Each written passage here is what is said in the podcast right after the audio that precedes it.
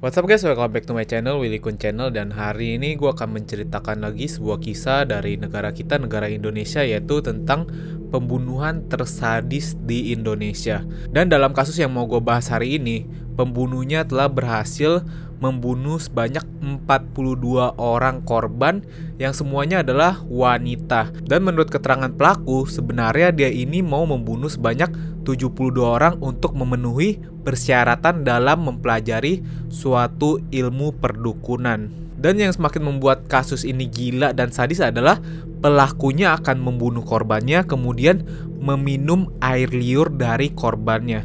Nah, tapi sebelum gue bahas kasus ini, jangan lupa untuk selalu support channel ini dengan cara klik tombol subscribe-nya di pojok kanan layar kalian, kemudian klik tombol loncengnya biar mendapatkan notifikasi dari video terbaru di channel gue ini ya guys. So langsung aja kita bahas kasus yang paling sadis di Indonesia. Pelaku dari pembunuhan 42 wanita di Deli Serdang, Sumatera Utara bernama Ahmad Suraji atau yang lebih dikenal dengan Dukun AS.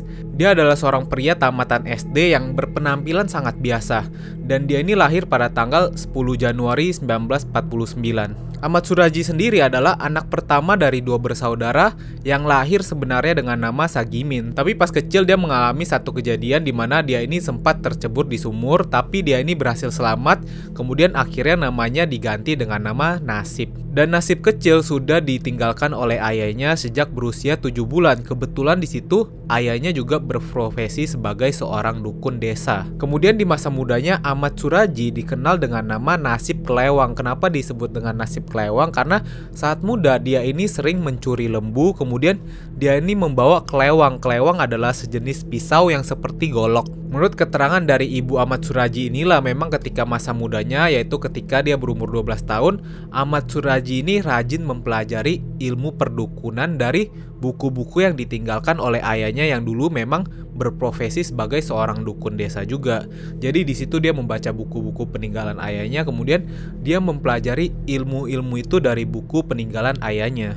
Namun sayangnya pada masa muda Ahmad Suraji juga harus ditangkap oleh polisi karena sering mencuri lembu dan kemudian dia ditangkap oleh polisi dan dijebloskan ke dalam penjara. Dan ketika dia berumur 27 tahun dan dibebaskan dari penjara, akhirnya Ahmad Suraji memutuskan diri untuk menikahi seorang wanita dan mengubah namanya dari Nasib menjadi Ahmad Suraji dengan tujuan nama ini dapat membawa keberuntungan dan memberikan nasib baik bagi hidupnya yang baru. Memang setelah kejadian itu, kehidupan dari Ahmad Suraji berjalan seperti biasanya, tidak ditemui kejanggalan sama sekali sampai di mana satu titik dia mengutarakan perasaannya kepada ibunya. Dia bilang kalau e, kayaknya saya mau menikah lagi. Nah, setelah mendengar hal ini, ibunya pun menanya alasan kenapa kamu mau menikah lagi dan Ahmad Suraji menjelaskan kalau dia menginginkan anak wanita karena dari pernikahan pertamanya dia hanya mendapatkan empat orang anak dan semuanya adalah anak lelaki. Jadi dia bilang dia ingin anak wanita sehingga dia mau menikahi seseorang. Nah, seseorangnya ini telah dia tentukan siapa dan ketika dia memberitahukan kepada ibunya, ibunya sangat kaget karena dia ingin menikahi adik dari istrinya. Kemudian bukan satu orang, tapi dia mau menikahi kedua adik dari istrinya. Dan setelah mendengar hal itu, ibunya pun tahu kalau ini adalah satu kejadian yang nggak boleh dilakukan atau ini proses yang salah. Jadi ibunya menentang keinginan dari anaknya. Tapi hal ini tidak didengarkan oleh Ahmad Suraji. Kemudian dia terus menikahi kedua adik dari istrinya dan akhirnya ibunya ini pun diusir dari rumahnya karena ketiga istrinya ini dibiarkan tinggal di dalam satu rumah bersama dirinya.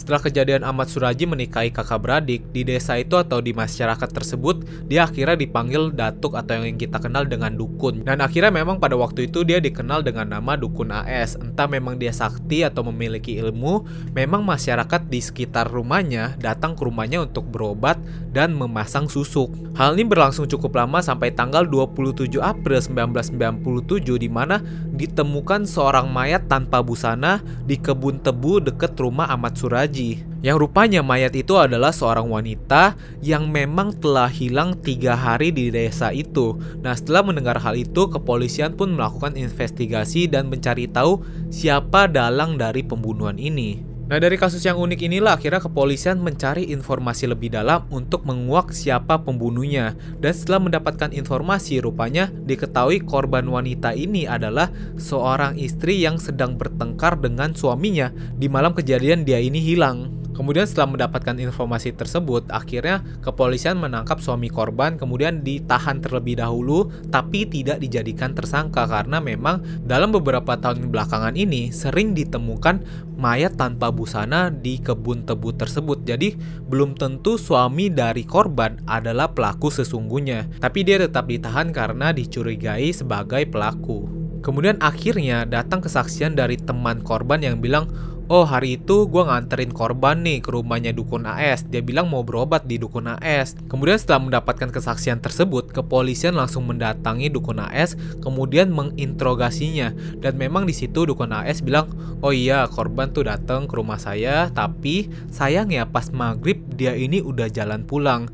Nah setelah mendengarkan kesaksian dari Dukun AS Kepolisian tidak mempunyai bukti lebih untuk menangkap atau menjadikan Dukun AS sebagai tersangka. Tapi setelah kepolisian mengumpulkan informasi-informasi kemudian dokumen-dokumen dari mayat-mayat yang ditemukan di kebun tebu tersebut, akhirnya kepolisian menemukan satu benang merah yaitu di mana mayat-mayat tersebut merupakan pasien dari dukun AS. Nah, setelah mendapatkan dokumen yang cukup lengkap, kepolisian langsung bertindak cepat di mana kepolisian langsung menggerebek dan menggeledah rumah dari dukun AS. Dan betapa mengejutkannya, akhirnya kepolisian menemukan beberapa pakaian dan perhiasan dari wanita dan salah satu dari perhiasan dan pakaian itu merupakan pakaian korban yang ditemukan pada tanggal 27 April 1997. Setelah kejadian itu akhirnya Dukun AS dan ketiga istrinya ditangkap dan ditetapkan sebagai tersangka.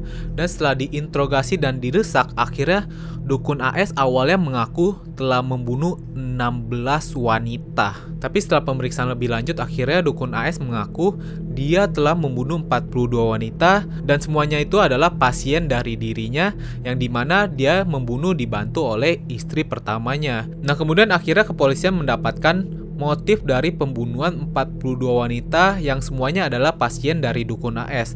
Dukun AS mengatakan dia membunuh 42 wanita untuk mendapatkan ilmu sakti dari perdukunan. Kemudian Dukun AS kembali menuturkan dia bermimpi mendapatkan bisikan gaib dari ayahnya yang dulu berprofesi sebagai seorang dukun juga yang mau mewariskan ilmu mahasakti untuk dirinya. Namun persyaratannya sangat berat yaitu harus membunuh sebanyak 72 wanita kemudian harus menghisap air liur dari korbannya. Pada awalnya memang dukun AS sempat ragu untuk menjalankan pembunuhan atau permintaan dari bisikan gaib ini, tapi akhirnya dukun AS memutuskan akan melakukan proses pembunuhan demi ilmu gaib ini dan dia melakukannya dari tahun 1986 sampai 1997 di mana korbannya sudah mencapai 42 orang yang dia targetkan ingin membunuh sebanyak 72 wanita di mana korbannya itu harus seorang wanita berumur 11 sampai 30 tahun yang kebanyakan dibunuh dengan cara dicekik atau diikat lehernya. Nah, di dalam persidangan kasus ini, dukun AS tidak mau mengakui dari kesaksian yang telah diberikan kepada polisi.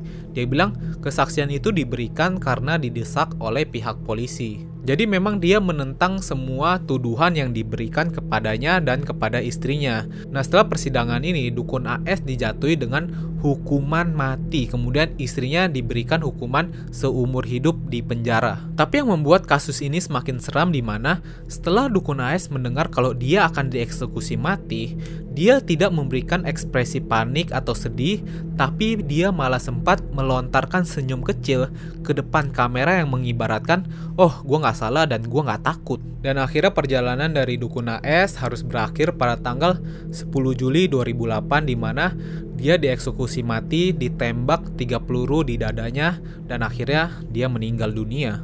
Setelah kepergian dari Dukun AS ini, akhirnya ada salah satu dari korban dukun AS yang berhasil kabur sebelum dia dibunuh. Nah, dia menceritakan kalau dia ini merupakan pasien dari dukun AS, di mana dia memiliki satu teman dan dia melihat kalau, loh, temen gue kok kelihatan lebih segar dan lebih cantik ya, dan dia meminta rahasianya, dan temannya menuturkan kalau dia habis berobat ke dukun AS dan akhirnya korbannya ini yang berhasil kabur pergi ke dukun AS dan meminta pengobatan atau susuk untuk dipasangkan ke dirinya. Nah, pada awalnya proses pemasangan susuk berjalan seperti biasanya. Dia dibacakan mantra, kemudian dia harus meminum satu air yang telah dibacai mantra dan telah diludahi oleh dukun AS dan dia ya udah dia jalanin dia dibacain mantra dan dia minum air itu. Tapi yang membuat dirinya merasa janggal dari proses dukun AS di mana dia diminta untuk datang lagi besok tapi nggak ke rumah dukun AS. Dia diminta untuk datang ke perbatasan desa di tengah malam untuk menjalani proses pengobatan atau pemasangan susuk yang kedua. Tapi di situ dia mengiyakan aja dan besoknya dia datang ke perbatasan desa yang tepatnya adalah di kebun tebu. Nah di situ dukun AS menggali satu lubang kemudian meminta korbannya ini untuk melepaskan seluruh pakaiannya kemudian untuk dikubur sampai sebatas leher. Nah dukun AS menerangkan dia ini harus bertapa dan mengubur diri untuk mendapatkan susuk dan kecantikan yang dia inginkan. Tapi belum selesai menjelaskan, tiba-tiba dukun AS langsung menutup mulut dari korbannya. Nah, refleks korbannya ini langsung melawan dan akhirnya dia berhasil kabur dari dukun AS. Nah, itu dia guys cerita dari pembunuh paling sadis di Indonesia yang memakan korban 42 wanita di mana semua korbannya ini harus diminum air liurnya. Nah, itu dia guys. Jadi gimana guys menurut kalian pendapat dari dukun AS ini? Please tinggalin komen kalian mengenai cerita ini ya guys. So, itu dia guys video hari ini. Thank you guys for watching this video and see you guys in the next video.